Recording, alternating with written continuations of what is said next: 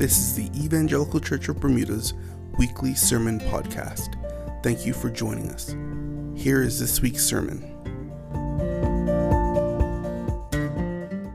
Morning, church. Upstairs and downstairs. Thank you, Cindy. Or Carla, somebody over there. Okay, today's reading is taken from Genesis chapter 23. You can follow along in your Bible or in your iPad or your phone or whichever device you prefer. Sarah's death and burial. Sarah lived 127 years. These were the years of the life of Sarah. And Sarah died at Kiriath Arba, that is Hebron, in the land of Canaan, and Abraham went in to mourn for Sarah and weep for her. And Abraham rose up from before his dead and said to the Hittites, I am a sojourner and a foreigner among you. Give me property among you for a burying place, that I may bury my dead out of my sight. The Hittites answered Abraham, Hear us, my lord. You are a prince of God among us. Bury your dead in the choicest of our tombs. None of us will withhold from you his tomb to hinder you from burying your dead.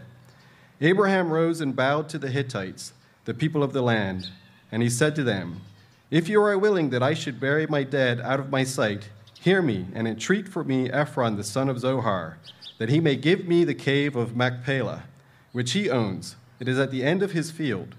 For the full price, let him give it to me in your presence as property for, for a burying place. Now Ephron was sitting among the Hittites, and Ephron the Hittite answered Abraham in the hearing of the Hittites, of all who went in at the gate of his city No, my lord, hear me. I give you the field, I give you the cave that is in it.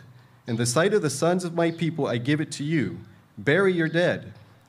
Then Abraham bowed down before the people of the land, and he said to Ephron in the hearing of the people of the land, But if you will hear me, I give the price of the field. Accept it from me, that I may bury my dead there. Ephron answered Abraham, My lord, listen to me. A piece of land worth 400 shekels of silver. What is that between you and me? Bury your dead. Abraham listened to Ephron. And Abraham weighed out for Ephraim the, sil- the Ephraim the silver that he had named in the hearing of the Hittites, four hundred shekels of silver according to the weights current among the merchants. So the field of Ephraim and Machpelah, which was to the east of Mamre, the field with the cave that was in it, and all the trees that were in the field throughout its whole area was made over to Abraham as a possession in the presence of the Hittites, before all who went in at the gate of his city. After this, Abraham buried Sarah his wife in the cave of the field of Machpelah, east of Mamre, that is Hebron, in the land of Canaan. The field and the cave that is in it were made over to Abraham as property for a burying place by the Hittites. May the Lord bless the reading of his word. Pray with me, church. Heavenly Father, we just thank you so much for this opportunity to come into your house and worship again as freely as we do, Lord. I can't help but think of the people of Ukraine and the people of Russia this morning I just pray for your blessing on them. I pray that you would be glorified in everything that is happening over there. Pray that your will would be done. I pray for our sick and shut ins here. I pray for Frank De Silva's neighbor who died in a fire in his apartment this weekend, Lord. I pray for the family and the friends. Lord, I pray for Michael, who's home still convalescing with his injury. Pray that you would um, get him back to church as soon as you can, Lord. Lord, I thank you for our pastors. I thank you for Paul. I, I pray that you would be with him this morning as he comes to expound on your word. In Jesus' name we pray. Amen.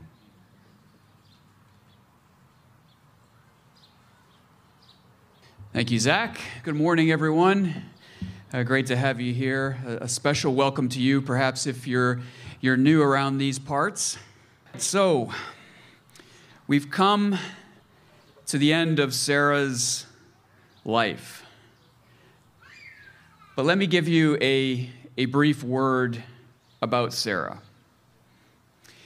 Because a, lot of what we read about Sarah, you know, when, she, when she's highlighted, a, a lot of it is low points, low points in her life. Such as when she offered her maidservant, Hagar, the, the Egyptian, to her husband Abraham as another wife in order to get a child. That was a, that was a low point. Or when she overheard uh, the, the, the angels talking to Abraham and uh, you know, indicating when Sarah would give birth to a son, and she she laughed. She laughed in disbelief, and and then afterwards, when confronted about it, she denied it. Oh, I didn't laugh. Oh, it was very clearly you did laugh. All right, the, the, the Lord knows. And so, so, I mean, those are kind of things that get highlighted in her life. But, but her low points don't define her they only make her more real and relatable to us. And that's why she's actually exalted in, in the scriptures to come. We all have, have low points in our life that we wished that we wished never happened. But they only define us if we choose to let them define us.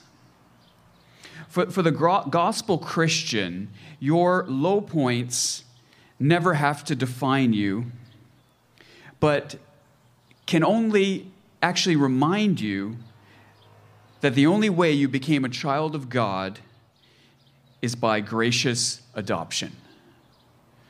Not because you were the best kid in the orphanage. If, if you've let your low points define you, let me encourage you with, with what the Bible says later about Sarah. This is from Isaiah chapter 51.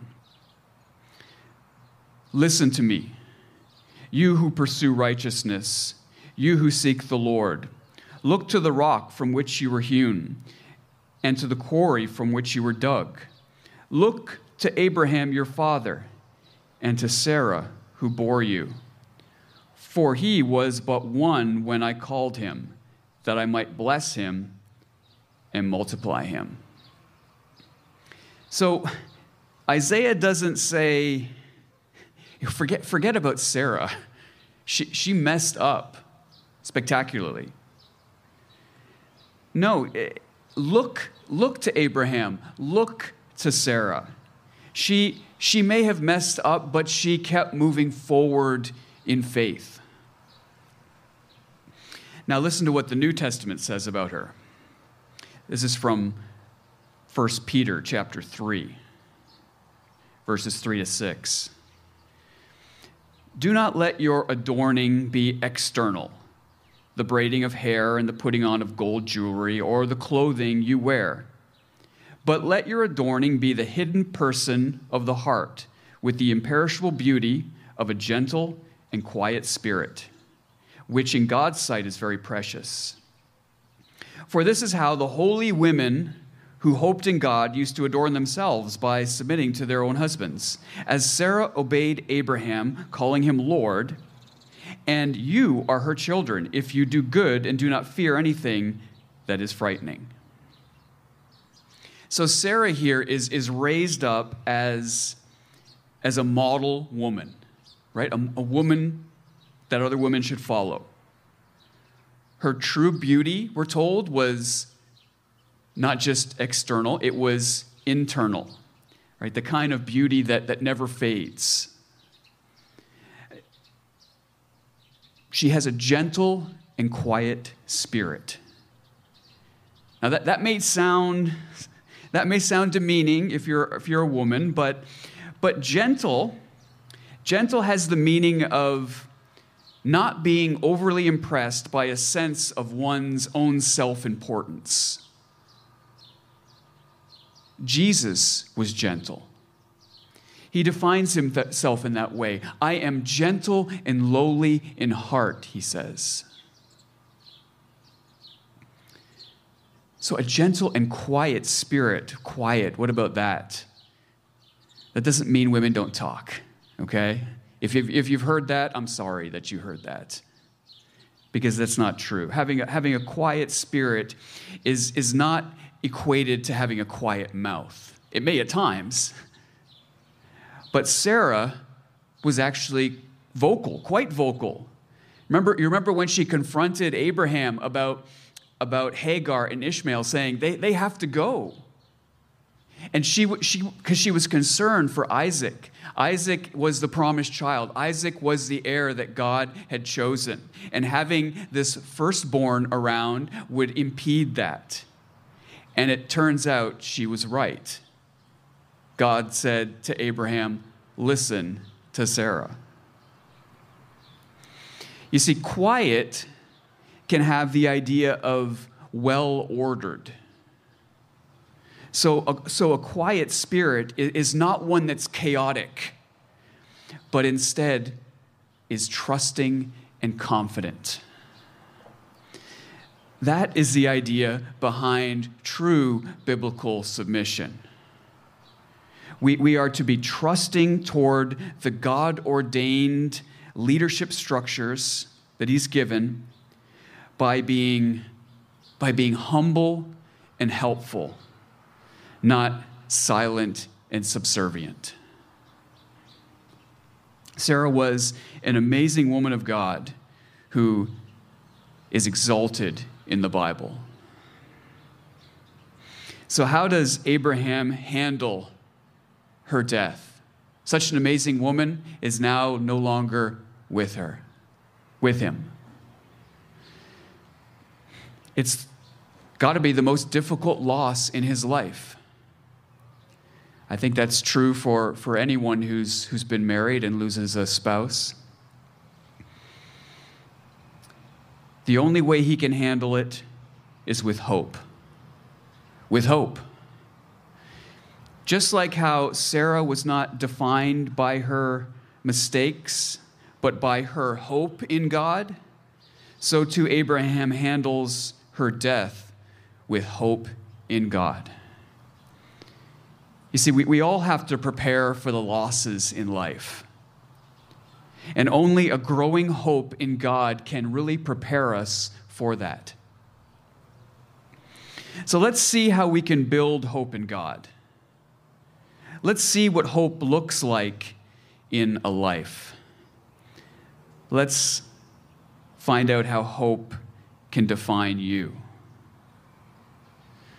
We're going to look at two things from our text this morning. First of all, hope and grief. Hope and grief. And then, second, the characteristics of hope. Okay, so only two things. So, first, hope and grief. Right? Abraham's, Abraham's hope is, is not stoic, it's not void of emotion. Listen to Genesis 23 1 and 2. Sarah lived 127 years. These were the years of the life of Sarah. And Sarah died at Kiriath Arba, that is Hebron, in the land of Canaan and Abraham went in to mourn for Sarah and to weep for her. So Abraham is, is a man of hope and he grieves. He grieves at his loss. You see, hope and grief are compatible. listen to these words from the apostle Paul from 1 Thessalonians chapter 4 verse 13. But we do not want you to be uninformed, brothers, about those who are asleep. That's just, that just means those who are dead. That you may not grieve as others do who have no hope. Right? So, so the thing I want you to see there is that this verse is assuming that you will grieve as a Christian. And that's okay. Abraham went in to mourn, it tells us. Right? He, he enters into mourning. It's, it's not a process with stages, but a state we enter into.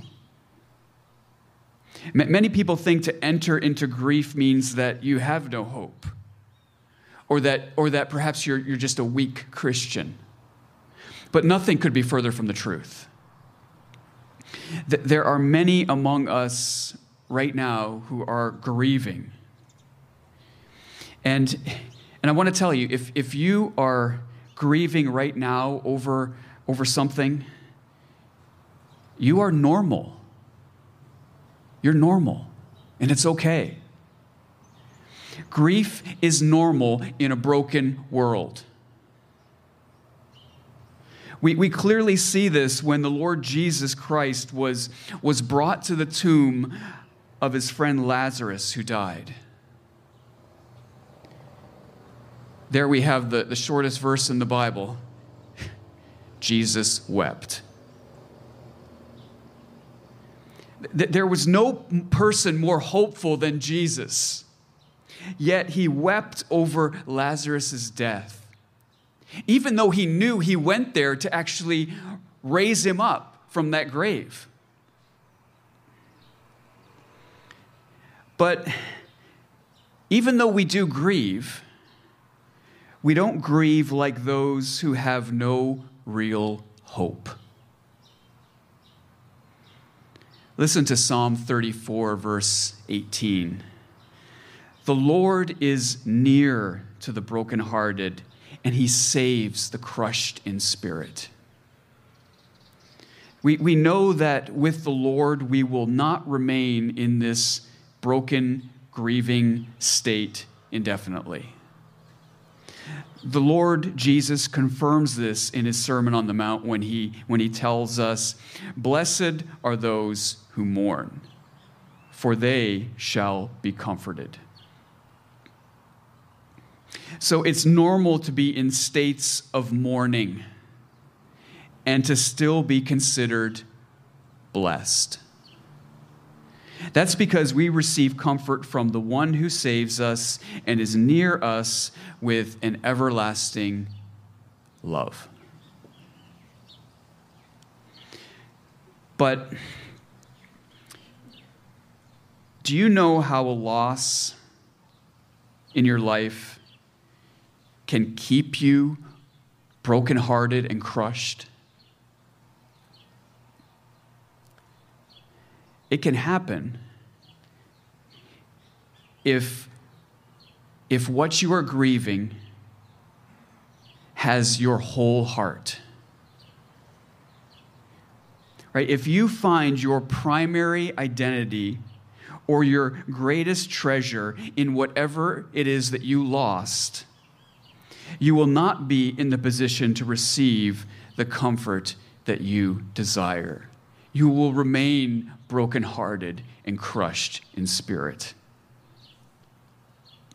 When our primary identity is in being a child of God through Jesus Christ, we remember we have a Father who is, who is near us when we are brokenhearted and crushed in spirit. He, and He can comfort us like no one else. We can receive a peace that passes all understanding.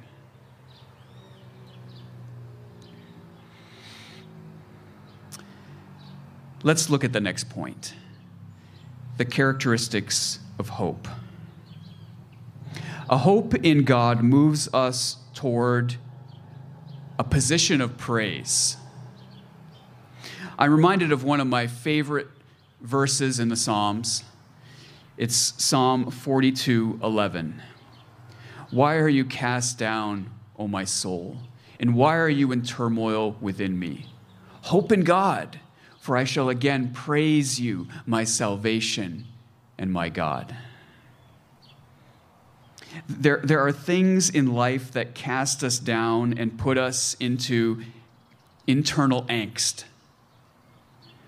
But God is the eternal constant. Right? He has always existed and always will exist. He, he never changes. He's always the same.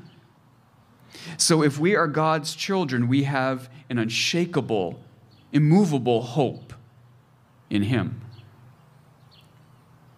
Further, his, his love for us is not based on how good we measure up to Him. We can, we can never measure up to God, and, and that's why Jesus came. That's why He died. That's why He rose again. When we put our faith in Jesus Christ, we have hope. Hope not in ourselves, but in the perfect Son who gave himself for us. Our, text shows us that the believer's hope is characterized in, in three ways. So I've got three subpoints. So maybe I lied a little bit about the two points. Here's the characteristics of hope how you view yourself. Secondly, not going back. And thirdly, investing in the promises. How you view yourself, not going back, and investing in the promises. So let's look at these three things in Abraham's life after the death of his beloved wife. So, first, how you view yourself. In verse 4, Abraham describes himself as a sojourner and a foreigner in the land. He's always been so, but this is the first time that he verbalizes it. sojourner, or your Bible might say stranger, has the idea of being a temporary resident. So Abraham was, was a temporary resident in a land that was not his permanent home. Remember, God had promised the land to Abraham's descendants. But it, it, it, actually wouldn't be till the fourth generation that they would actually that they would actually go into it and take possession of it. So Abraham knew he would not possess the land, but but he lived he lived for the future. And that's why he buys this plot of land from the Hittites. But Abraham was not just living for the next generations. Hebrews 11, 9 to 10 says this By faith, he, that's Abraham, went to live in the land of promise as in a foreign land, living in tents with Isaac and Jacob, heirs with him of the same promise. For he was looking forward to the city that has foundations, whose designer and builder is God. Uh, there, there is a perfect dwelling place, perfect because it's designed and built by God, that is described as having firm foundations, right? Rock solid. And that's, that's what we all need a firm foundation. To build your life on anything else is potentially going to cause catastrophe. And that is why hope in God is so powerful because it has certainty. It has real certainty. It, it's like when you're, you know, thinking about your vacation. You, you only really have that solid hope in your vacation when your tickets are booked, right? And, and, the, and the hotel and, and rental car are reserved. Before that, you, you may still have hope, but it doesn't have the same weight. The, the, the certainty isn't there yet.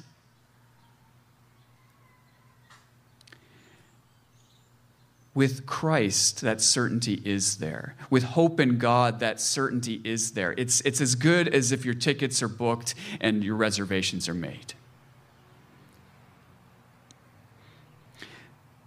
Let me, let me skip down a few verses in Hebrews 11 to verse 13. These all died in faith, not having received the things promised, but having seen them and greeted them from afar and having acknowledged that they were strangers and exiles on the earth. So, so this is reflective of the Christian life. We, we don't have the reality of the promises yet, but we see them and we greet them from afar, knowing that they are for certain coming to us. In the meantime, we don't settle in too cozy right now, but instead live like strangers or exiles. We, we have a home, but we're not home yet. That's, that's the mentality we have to have if we're going to have a, a firm hope in Christ. We, we can't build our firm hope in the things of this world alone.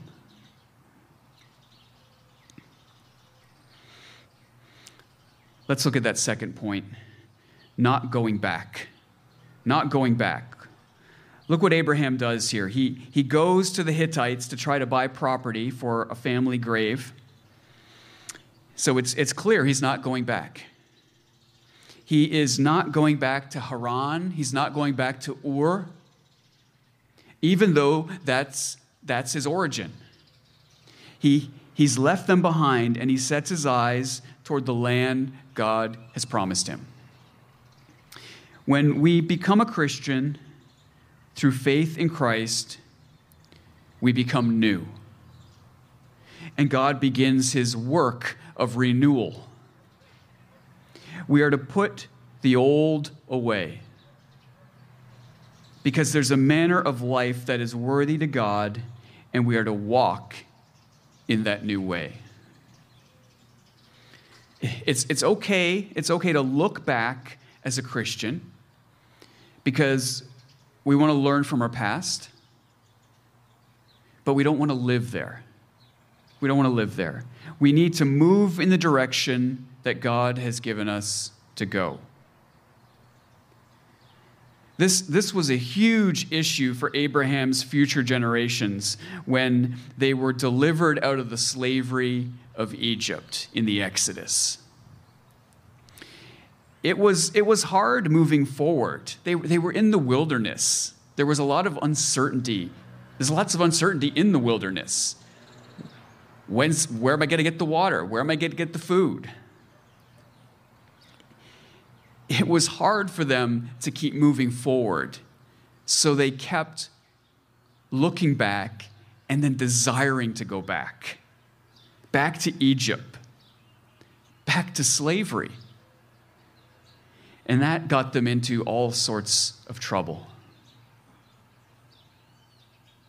It, it just reminds me that life is, is not easy as a gospel believing Christian. It's not.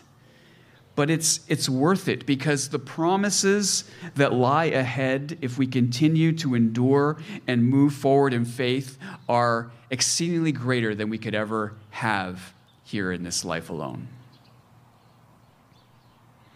If, if you find yourself stuck in the past, you may just need to, to clean your windshield a little bit by getting into God's Word a little bit more. I have to do it on a daily basis. If I don't, my windshield gets dirty and I don't see clearly what's ahead the promises of God, the hope in God.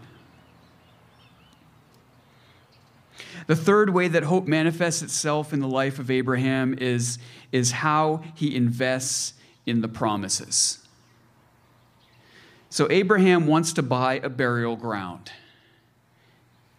He is offered use of the Hittite tombs at no charge, but he doesn't want that. He, he doesn't want that. He wants to buy it because he believes that one day his future family line will possess it all. He's exercising his hope in God's promises. So Abraham buys a field with a cave on it from a Hittite named Ephron. Abraham actually gets upsold here. He just, he just wanted to buy the cave. But Ephraim pretty much said, in, in their very polite and eloquent way, the field comes with the cave. So Abraham agrees to buy the field and he asks for a price I, love how they go back and forth with this, and it's, it's, it's just so, I mean, it's so respectable as well. Uh, but you can, you can kind of tell, you got, you to kind of read between the lines here a little bit with this. All right? There, there's some shrewdness going on here with the Hittites. My Lord, listen to me, he says in, in verse 15 of Genesis 23. My Lord, listen to me. A piece of land worth 400 shekels of silver? What is that between you and me? Bury your dead. Buy it. This is a deal. So Abraham weighs out the silver, you know, according to the, you know, the merchant's weights at that particular time, and, and he buys it. You know, we, we don't know if 400 shekels of silver is, is a fair price or not.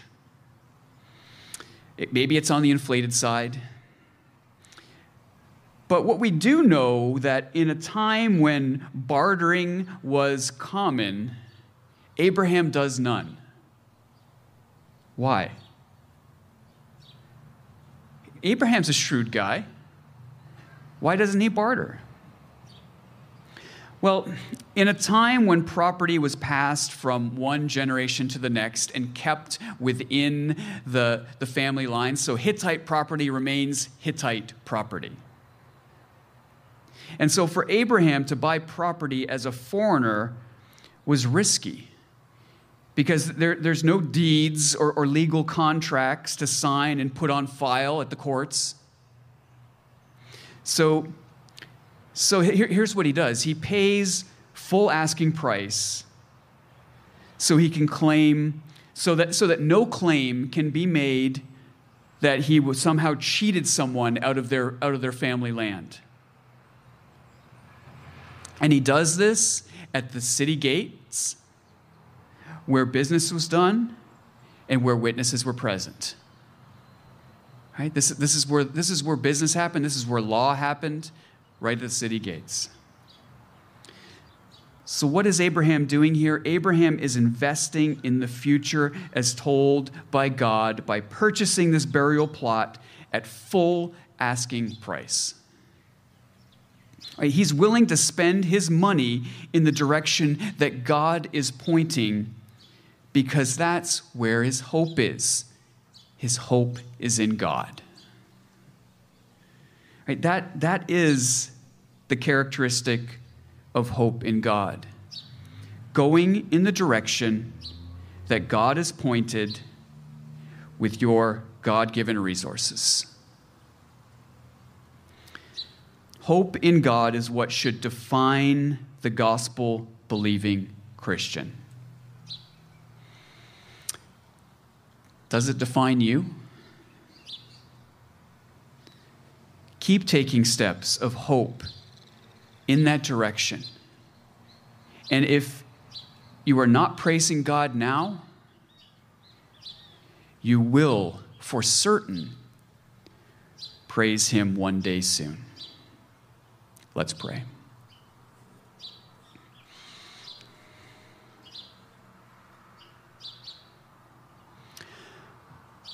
Why are you cast down, O my soul?